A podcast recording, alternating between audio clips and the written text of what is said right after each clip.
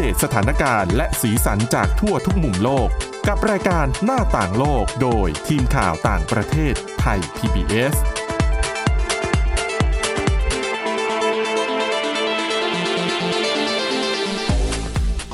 วัสดีค่ะ คุณผู้ฟังต้อนรับกลับเข้าสู่รายการหน้าต่างโลกกันอีกครั้งนะคะสำหรับวันนี้ค่ะ พบกับคุณทิพย์ตะวันธีรนัยพงษ์และดิฉันสวรักษ์จากวิวัฒนาคุณค่ะ สวัสดีค่ะแน่นอนวันนี้คุณทิพย์ตะวันดิฉันก็มีเรื่องราวที่น่าสนใจ มาเล่าให้ฟังเหมือนเช่นเคยนะคะ และเชื่อว่าคุณผู้ฟังต้องชอบมากๆด้วยนะคะอะว่าด้วยเรื่องแรกค่ะ เรื่องของประเทศศรีลังกา ประเทศนี้เราแปลข่าวเราเห็นข่าวอยู่เนาะว่าเกิดวิกฤตขาดแคลนน้ำมันค่ะปัญหาข้าวของราคาแพงคือ คือปัญหาถังโถมอะเออนะคะดิฉันว่าหลักๆในการสองของศรีลังกาคือค่ะเป็นประเทศที่มีหนี้เยอะอืมแล้วถ้าไม่มีทุนสำรองระหว่างประเทศ ไม่มีค่ะเงินตราต่างประเทศ ดังนั้นเนี่ยเลยเป็นที่มาของปัญหาว่าพอคุณไม่มีเงินแล้วคุณเป็นหนี้เยอะด้วยเนี่ยค่ะต้นทุนต่างๆอะคุณก็ไม่มีเงินจ่ายนะคะ ไปซื้อของนำเข้าของอย่างอื่นไม่มีก็เงินไม่ได้ต่างประเทศให้เขาก็อ๋ออืมนะคะนะคะ แล้วก็ ถ้าไปดูการบริหารประเทศของศรีลังกา นี่ก็แบบน่าปวดหัวเขามากเลยนะ เพราะว่าไปดูรายชื่อคอรมอนะคะ ปรากฏว่าเป็นญาติของประผู้นำประเทศเกือบทั้งหมดเนี่ยค่ะพี่เคยน้องชายเป็นรัฐมนตรีกระทรวงนั้นกระทรวงนี้นะคะเขาก็เลยเป็นที่มาของคำรู้สึกแบบรู้สึกว่าแบบบริหารประเทศแบบไม่ค่อยเป็นมืออาชีพอะค่ะนะคะ ก็เลยส่งผลให้วิกฤตของประเทศเนี่ยมันแบบมันเสียหายหลาย ๆ ด้านนะคะ โดยเฉพาะอย่างยิ่งเรื่องของเงิน เงินตราต่างประเทศที่ทำไมไม่วางแผนให้ดีทำไมไม่ทำนู่นไม่ทำนี่จนกลายเป็นวิกฤตนะคะล่าสุดค่ะ รัฐบาลศรีลังกาก็ออกแนวทางใหม่ในการดึงเงินเข้าประเทศนะคะค่ะดิฉันไม่กล้าฟังเลยอะ เพราะว่าก่อนหน้านี้วิธีในการแก้ปัญหาค่ะของรัฐบาลดูเหมือนว่าจะสร้างปัญหาใหม่ค่ะแทนที่จะแก้ปัญหาค่ะ วิธีนี้นี่หวังว่าจะโอเคนะคะ โอเคไหมไม่รู้ลองฟังดูเดี๋ยวคุณผู้ฟังฟังแล้วก็ตัดสินใจเองนะ ว่าสนใจจะแบบเข้าร่วมค่ะโครงการเขาหรือเปล่านะคะ โครงการนี้มีชื่อว่า Golden Paradise Visa Program ค่ะของรัฐบาลศรีลังกาอ่าพูดง่ายๆคือให้ต่างชาติเนี่ย เอาเงินมาลงในศรีลังกา แต่ว่าในรูปแบบไหนเดี๋ยวเล่าให้ฟังค่ะก็หลักล้านน่ะคุณเอาเงินมาลงในประเทศศรีลังกานะ แล้วรัฐบาลจะให้วีซ่าคุณในการเดินทางเข้าประเทศ ได้แบบยาวๆเลย นะคะศรีลังกาเนี่ยรายได้หลักคือการท่องเที่ยว เป็นประเทศที่มีสถานที่สามเอ่อเรียกว่ามีอะไรมีศาสนสถานที่สำคัญทางศาสนา คนที่อยากแบบแบบเรียกว่าอะไรนะ ไปไป มีความเลื่อมใสทางพุทธศาสนาและอยากค่ะจะไปแบบเห็นสถานที่จริง หรือไปไปคารวะสักการะใช่ได้พระเขี้ยวแก้วอะไรแบบเนี้ยนะคะอืมศรีลังกามีที่เที่ยวเยอะ ใช่ อุตสาหกรรมการท่องเที่ยวเขาถือค่ะว่าเป็นแหล่งรายได้หลักของประเทศด้วยเหมือนกันถูกต้องนะคะแต่เนื่องจากเกิดโควิด -19 ขึ้นมารายได้ส่วนนี้ค่ะก็หายไปก็เหมือนกันทั่วโลกอะนะคะ ทีนี้รัฐบาลศรีลังกาเลย สร้างโครงการนี้ขึ้นมาค่ะ ขั้นแรกนะคะ ถ้าหากว่าชาวต่างชาติคนใดก็ตาม เอาเงินฝากนะคะมาฝากไว้ในธนาคารที่ศรีลังกามูลค่า 1 0 0 0 0แสนดอลลาร์สหรัฐ หรือประมาณ3ล้าน3แสนบาท คุณจะได้สิทธิ์ทำงานหรือว่าใช้ชีวิตอยู่ในศรีลังกาได้เป็นเวลา 10 ปี ให้วีซ่าโอ้โหครั้งเดียวคุณอยู่ได้ 10 ปีเลย นี่คือแพลนที่หนึ่งคือทำงานได้ด้วยนะคะ คือปกติใช่วีซ่าที่ให้อะ ถ้าเป็นสิบปีก็อาจจะค่ะเป็นแค่ไปไปอยู่เฉยๆ ไม่ได้อืมให้ทำงานอะไรแบบจริงจังค่ะเท่าไหร่หรือเปล่า อันนี้ให้เต็มที่อ๋อนะคะ แต่ว่าเงินฝาก3ล้านกว่าบาทที่คุณเอามาฝากธนาคารไว้เนี่ย มันจะถูก ล็อกไว้ในนั้น เรียกว่าอะไร คุณไม่สามารถถอนออกมาใช้ได้อะคุณจะต้องคงเงินก้อนนั้นไว้ในธนาคารตลอดระยะเวลาที่คุณอยู่ในศรีลังกา โอ้โห เหมือนเอาเงินไปทิ้งนะดิฉันว่าคือมองในแง่หนึ่งเหมือนเอาเงินไปจำจำนำมัดจำนจำองเออมัดจำค่าวีซ่า ซึ่งดิฉันว่ารัฐบาลน่าจะเอาเงินก้อนเนี้ยไปหมุนไปจ่ายเวียนใช่ใช่เพื่อใช้จ่าย นั่นหมายถึงว่าถ้าคุณหมุนไม่ดี ก้อนนี้ก็อาจจะศูนย์เหมือนกันนะเอาบอกแล้วไง เรามีหน้าที่มาเล่าให้ฟังส่วนคุณผู้ฟังจะสนใจของเขาไหมคิดเอาเองค่ะอะสมมติมีเงินไม่ถึง3ล้าน3มี มีเงินน้อยลงมาหน่อย มีอีกโครงการหนึ่งค่ะ อันนี้นะคะเป็นโครงการที่จะให้วีซ่าคุณ 5 ปีสำหรับชาวต่างชาติที่ใช้เงินนะคะ ซื้ออพาร์ตเมนต์ในศรีลังกาอพาร์ตเมนต์นั้นนะคะ จะต้องมีมูลค่า 75,000 ดอลลาร์สหรัฐหรือประมาณ2ล้าน5แสนบาทอืม ก็ไม่แพงนะอุยดิฉันว่าแบบนี้อพาร์ตเมนต์ชาติเข้าไปมันก็กว้านคอนโดซื้อกันหมดเลยหรือเปล่า แต่เดี๋ยวก่อนศรีลังกาอุยคุณก็เป็นอาจจะเป็นไปได้นะศรีลังกาคิดเอาแล้วกันไม่ที่ฉันไม่รู้มันชาจะน่าอยู่น่าเที่ยวชาอร่อะอยใช่ชาอร่อย แต่ถามว่าจะไปอยู่เลยอะมันจะดีไหมไม่แต่คนที่มีเงินไงคะอาจจะแบบไปอยู่ริมทะเลแบบนี้ไงอืมเมืองตากซื้ออากาศอสังหาริมทรัพย์แถวนั้นค่ะ ท่าเรืออะไรอย่างนี้เขาก็มีนะคะ ที่ตอนนี้ตกเป็นของจีนไปแล้วอะปล่อยอืมปล่อยเช่า 99 ปีอ้าวก็ไม่แน่อาจจะเป็นชาวจีนเข้าไปซื้อนะคะอ๋ออะนี่แหละค่ะก็เป็นโครงการนะคะ ให้วีซ่าเขาเรียกว่าวีซ่าทองคำให้สำหรับชาวต่างชาติอะถ้าสนใจตามที่ว่ามานี้นะคะ มีเงินอย่างน้อยประมาณ2ล้านห้าก็จะได้สิทธิ์นะคะ จะได้วีซ่าที่มีอายุนานถึง 5 ปี ด้วยเหตุผลต่างๆ นานาเนี่ยนะคะนี่คือส่วนนี่คือหนึ่งในแผนการของรัฐบาลที่จะพยายามดึงเงินจากต่างชาติเข้ามาในประเทศเพื่อทดแทนรายได้จากการท่องเที่ยวที่หายไปนะคะ แล้วก็ก่อนหน้านี้ค่ะเขาบอกว่ารัฐบาลเนี่ยแก้ปัญหา ด้วยการเรียกร้องให้ชาวศรีลังกาที่อยู่ในต่างแดน บริจาค แล้วก็ส่งเงินกลับมาให้ประเทศเพื่อช่วยเหลือประเทศ นี่คือวิธีแก้ปัญหาของผู้นำศรีลังกา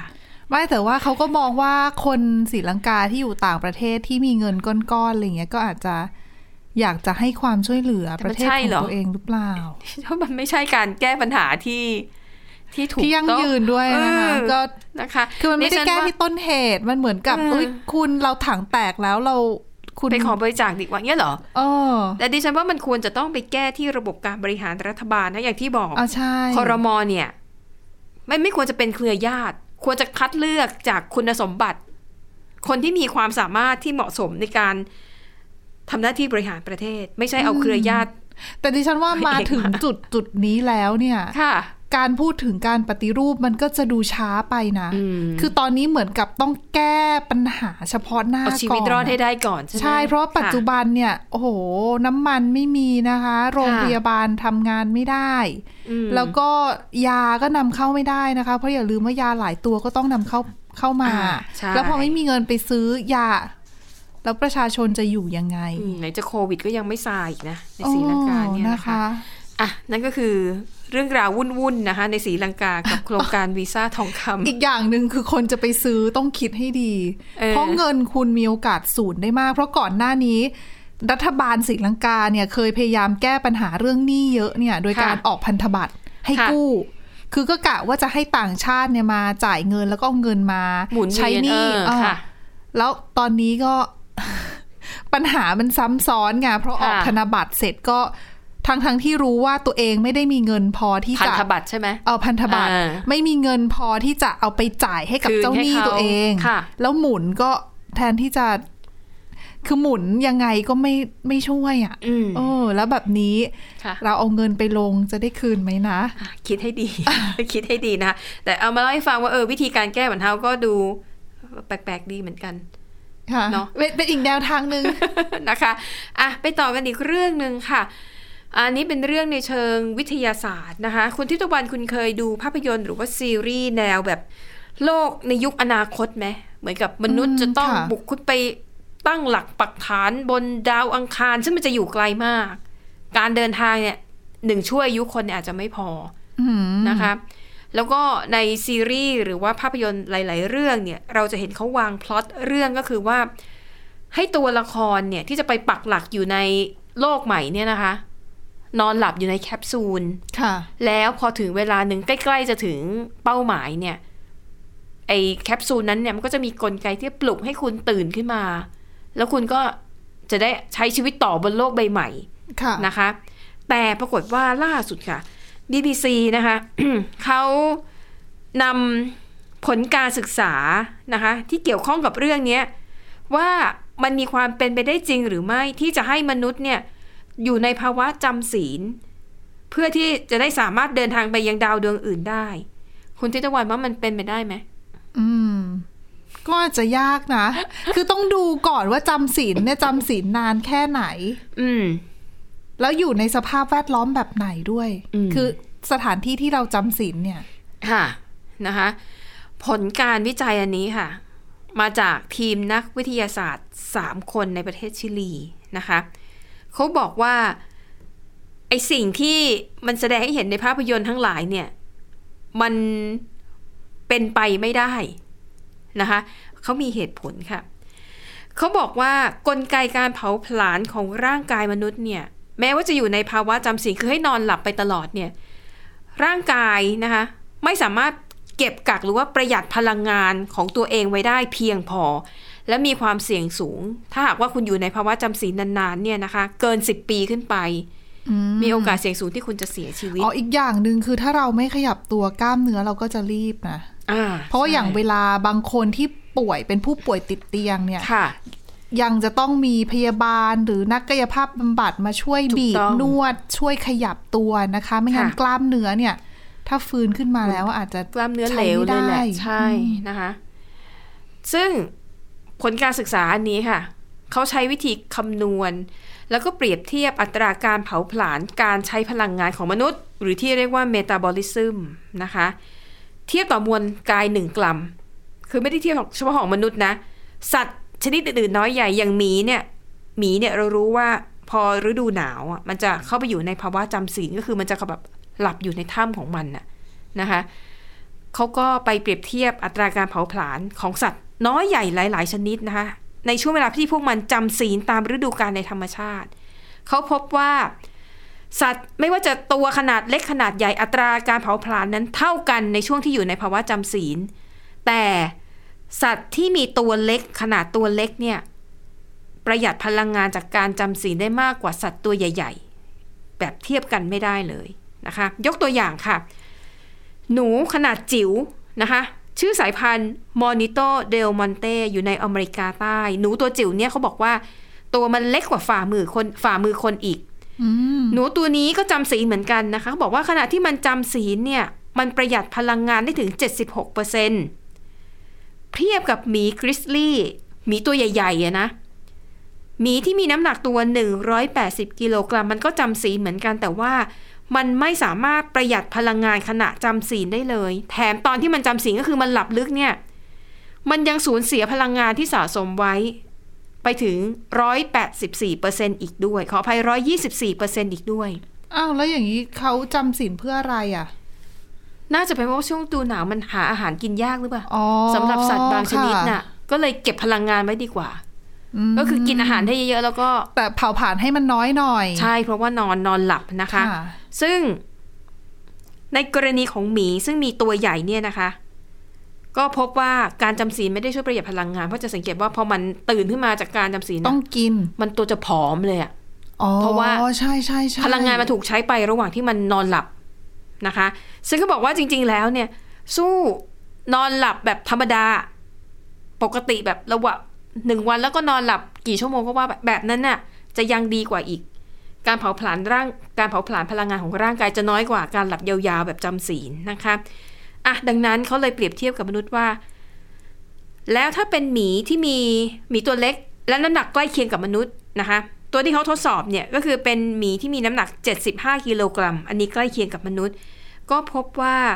แม้จะอยู่ในภาวะจำศีลนะคะก็ไม่ได้อาจก็ไม่ได้ประหยัดพลังงานเลย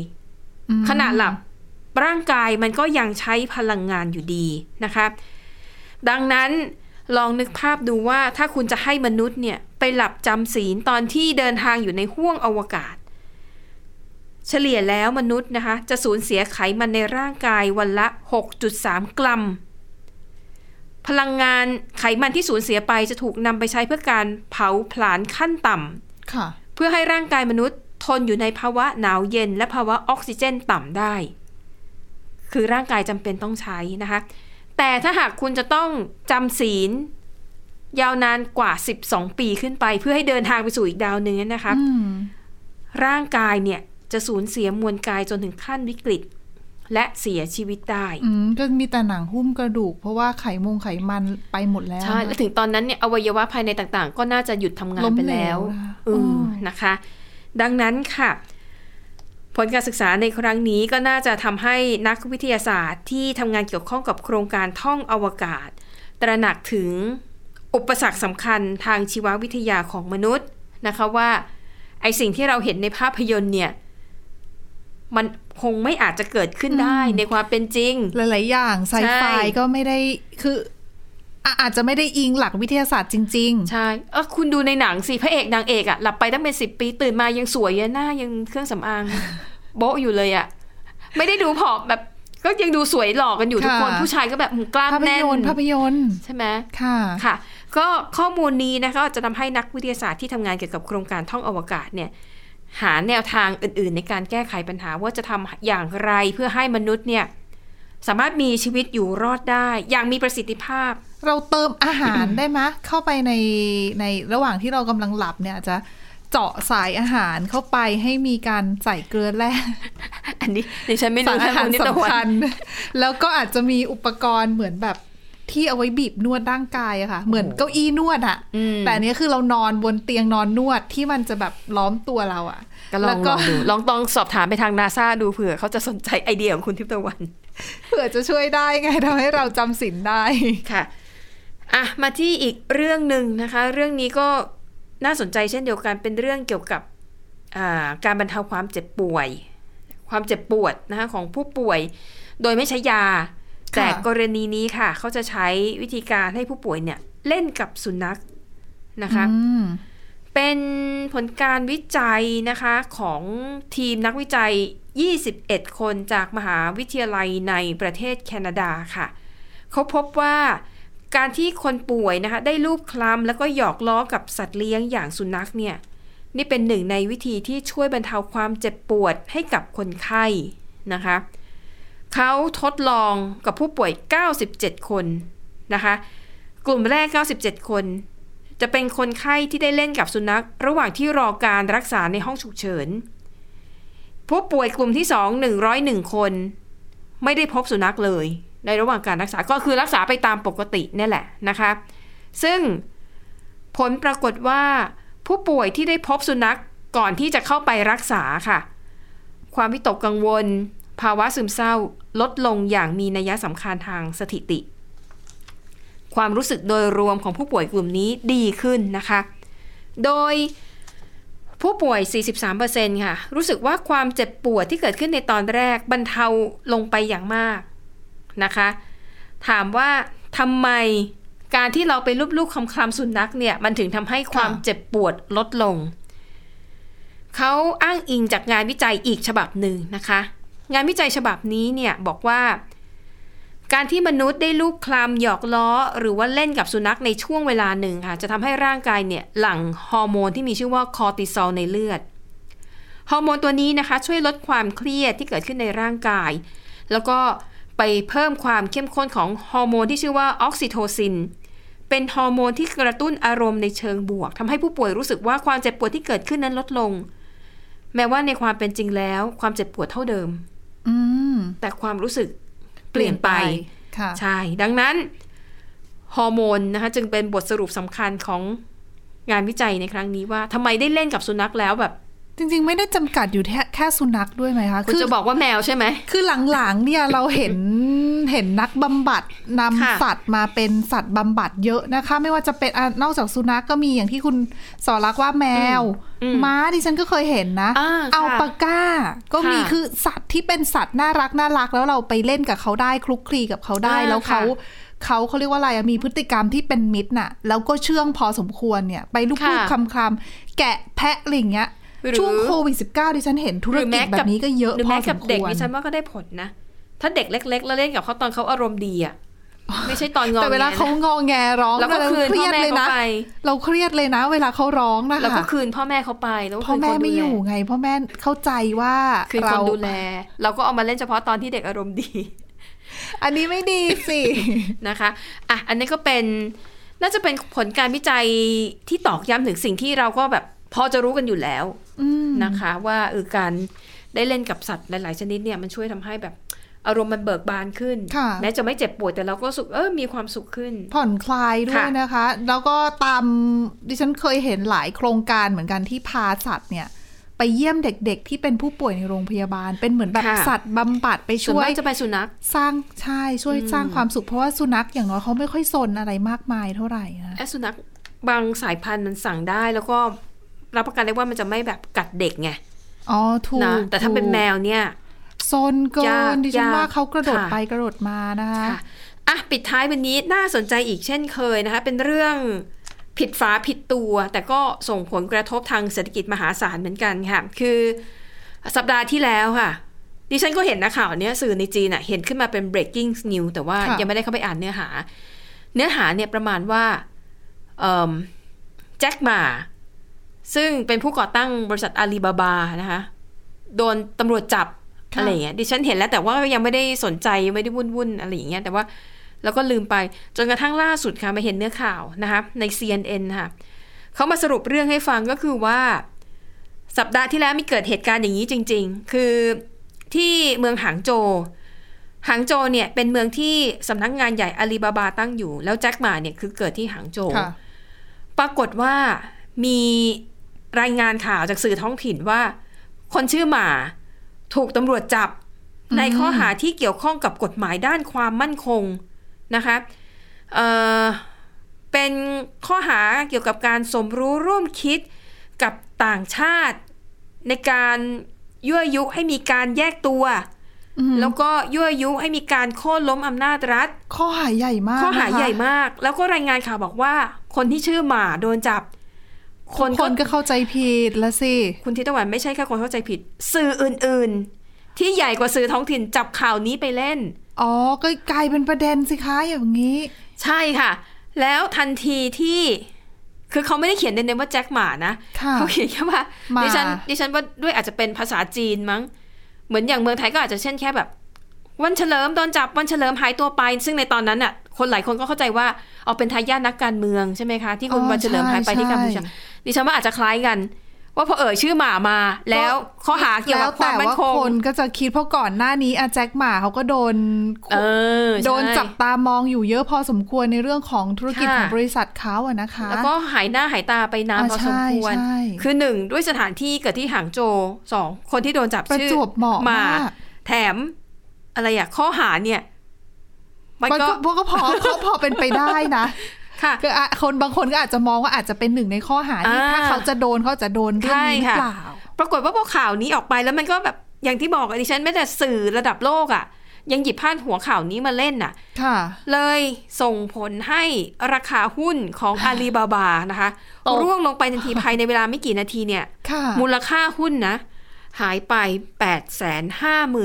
0 0 ล้านบาท โอ้โห เพราะคนเข้าใจไปแล้วว่า แจ็คหมาโดนจับอ๋อแม้ว่าจริง ๆ แจ็คหมาเขาจะวางมือจากการบริหารแบบรูทีนค่ะนะนะ แต่เขาก็ยังเป็นคนมีความสำคัญใช่ไหมคะ ปรากฏว่าก็แตกตื่นกันใหญ่ค่ะ จนกระทั่งในที่สุดนะคะ ก็มีอดีตบรรณาธิการข่าวคนนึงค่ะ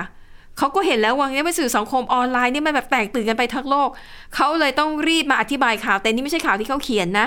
แต่เขาเนี่ยก็มาอธิบายในเวยปั๋วของเขาบอกว่า ไม่ใช่แจ็คหม่าอืมนะคะ คนที่ถูกจับเนี่ยนะคะ เป็นชายอายุ 37 ปีเท่านั้นนะคะ แต่แจ็คหม่าตัวจริง ๆ เนี่ยอายุ 58 ปีแล้ว คือค่ะอายุเนี่ยไม่ใช่แล้ว แล้วก็คนที่ถูกจับเนี่ย ทำงานเป็นผู้อำนวยการฝ่ายวิจัยฮาร์ดแวร์ แล้วก็ฝ่ายพัฒนาของบริษัทไอทีแห่งหนึ่งค่ะนะคะเพราะพออธิบายออกมาอย่างนี้ คนก็รู้ว่า อ๋ออ๋อไม่ใช่แจ็คหมา ราคาหุ้นมันก็ก็เลยดีดตัวกลับไปเหมือนกลับเดิไปมเท่าเดิม ใช่ แล้วคนที่เทขายช่วงนั้นจะทำยังไงล่ะเนี่ย ไม่รู้แต่ถ้าใครแบบซื้อตอนนั้นนะแค่อ๋อวันเดียวมีกำกำไรเท่าไหร่ ซื้อถูกขายแพงภายในเวลาแค่หนึ่งวัน ค่ะ นะคะ เออ ก็เลยเป็นข่าวแบบ แปลกๆดีนี่แสดงให้เห็นว่า แจ็คหมาเนี่ย ยังคงมีอิทธิพลอยู่นะค่ะแม้ว่าเขาไม่ได้โพสต์อะไรในเหวยป๋อมาจะสองปีแล้วนะคะ ดิฉันนึกว่าอันนี้จะต้องมาคิดหืมเรื่องของชาวจีน แล้วก็คนเราในการเสพสื่อต่างๆว่าจะต้อง มีการเขาเรียกว่าตรวจสอบข้อมูลก่อนอย่าเพิ่งตื่นตูม อ่า ใช่นะคะ ก็เอาจริง ๆ ก็เป็นข่าวที่สะท้อนอะไร ได้หลาย ๆ อย่างเลยมาสะท้อนให้เห็นถึงความรู้สึกของชาวจีน ค่ะ ยังมีความสำคัญอยู่ ใช่แล้วก็ความรู้สึกของเขาชาวเป็นจีหนน้าที่ตาของอาลีบาบาเลยล่ะ แล้วก็ความรู้สึกของชาวชาวจีนที่มองว่า แม้คุณจะเป็นคนรวยมีอิทธิพลในแวดวงธุรกิจ แต่ถ้าคุณไปแข่งข้อกับรัฐบาลจีน คุณก็มีสิทธิ์ที่จะโดนขังคุกได้ อะไรแบบเนี้ยค่ะนะคะ เออก็เลย เป็นข่าวแปลกๆดีน่าสนใจก็เลยเอามาเล่าให้ฟังกันนะคะ ดังนั้นจากนี้ไปดูข่าว อย่าดูแต่พาดหัวค่ะอย่าอ่านแต่ชื่อเข้าไปอ่านดูด้วยเนื้อด้วย ชื่อนามสกุลของคนที่ถูกตกเป็นข่าวน่ะ คือใครค่ะจะได้ไม่ผิดคนใช่นะคะค่ะอะช่วงนี้สื่อด้วยความที่มีสื่อออนไลน์อะทุกอย่างก็ไปเร็วอะนะคะ ใช่ แล้วบางทีการสรุปหรือตีความไปเองเนี่ยมันก็อาจทำให้เกิดเรื่องอย่างค่ะที่เกิดขึ้นแล้วกับบริษัทอาลีบาบานะคะค่ะแต่ก็โชคดีที่แก้ข่าวโดยเร็วไง แค่แบบเวลาไม่ถึงชั่วโมง สถานการณ์ก็เลยกลับสู่ปกตินะคะอะและทั้งหมดนี้ค่ะ คือเรื่องราวที่พวกเรานำมาเสนอค่ะ หมดเวลาแล้วนะคะ พบกันใหม่ในตอนหน้าเราสองคนและทีมงานลาไปก่อน สวัสดีค่ะ สวัสดีค่ะ Thai PBS podcast. View the world via the voice.